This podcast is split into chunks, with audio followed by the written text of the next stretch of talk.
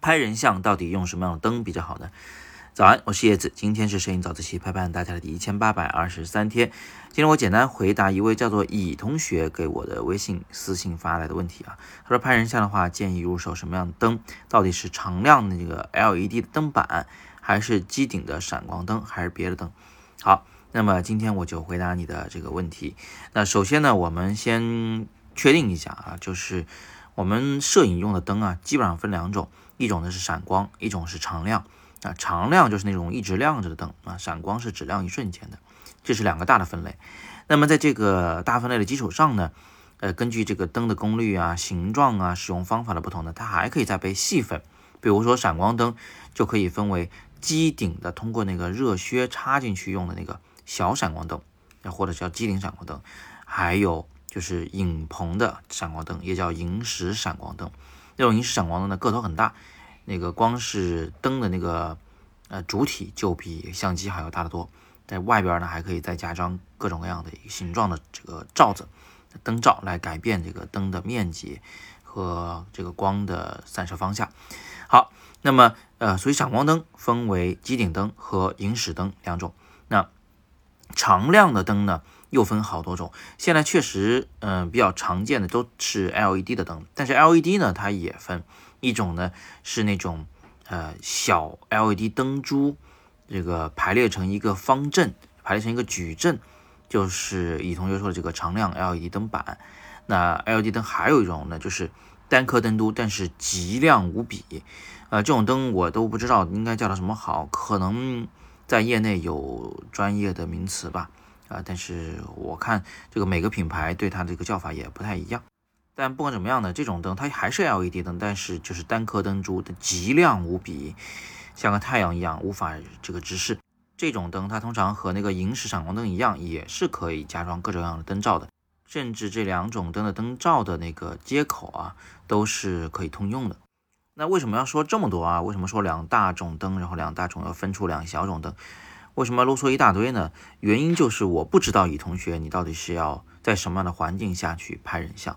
也不知道你要拍的是什么样的人像，比如说啊，如果你是摄像，那么你肯定不能买闪光灯，你只能买那个常亮的 LED 灯，也可以买这个矩阵的小灯珠的灯板，也可以买这个呃，就是单颗的超亮无比的那种 LED 灯，但是我更推荐后者，因为后者它的那个光线更亮，它的。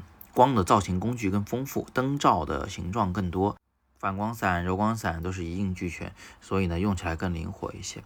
这是摄像的话，但如果是平面摄影，就拍照片的话呢，那我建议你还是用闪光灯。原因是闪光灯的强度呢比那种超亮的 LED 还要更亮，要亮得多，因为它是瞬时光源。它只在一瞬间亮起来，它肯定比那种一直亮着的要亮得多。那亮度够了呢，有两个好处。第一个呢，就是画质会特别的好，你可以用更低的感光度去拍摄。第二呢，是你的这个应用场景会比较丰富多元。比如说啊，用闪光灯，你是可以把人带到室外去拍照的。闪光灯的灯光在一定距离内，甚至可以压过太阳光的强度，所以这就给我们用光呢提供了很大的便利。所以这就是拍照片的话，我推荐用闪光灯的原因。那闪光灯里，我到底是用热靴灯还是用萤石灯呢？其实这没什么好犹豫的啊，你这么来理解就很简单了。就是热靴灯啊，它作为一种小型的，嗯，比较迷你的，功率也比较迷你的闪光灯呢，它其实呢有一定的局限性。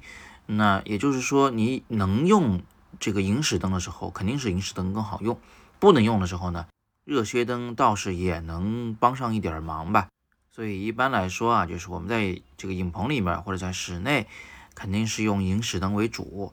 但是如果你是到室外拍照的话呢，如果你不怕麻烦，又有强壮的摄影小助理，那你就可以让他给你背着一个萤石灯，背着柔光罩，还要背着那个大电瓶在室外拍摄。否则的话，你就得考虑还是用热靴灯吧。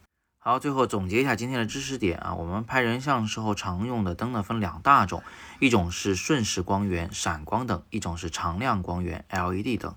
闪光灯又分为热靴灯啊，小小的上到相机顶上，还有萤石灯，大大的架在三脚架上来使用。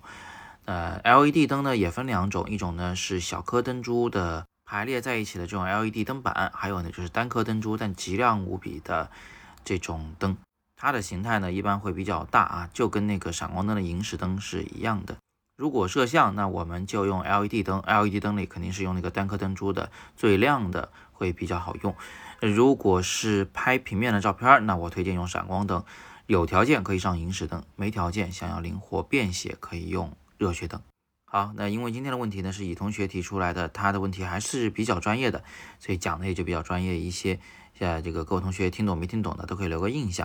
那么明天的早自习呢，我们就讲一个比较基础的知识点啊，这样插着来呢，大家都会有收获。好，那今天就聊到这儿啊。今天摄影早自习陪伴大家的第一千八百二十三天，我是叶子，每天早上六点半，微信公众号“摄影早自习”，不见不散。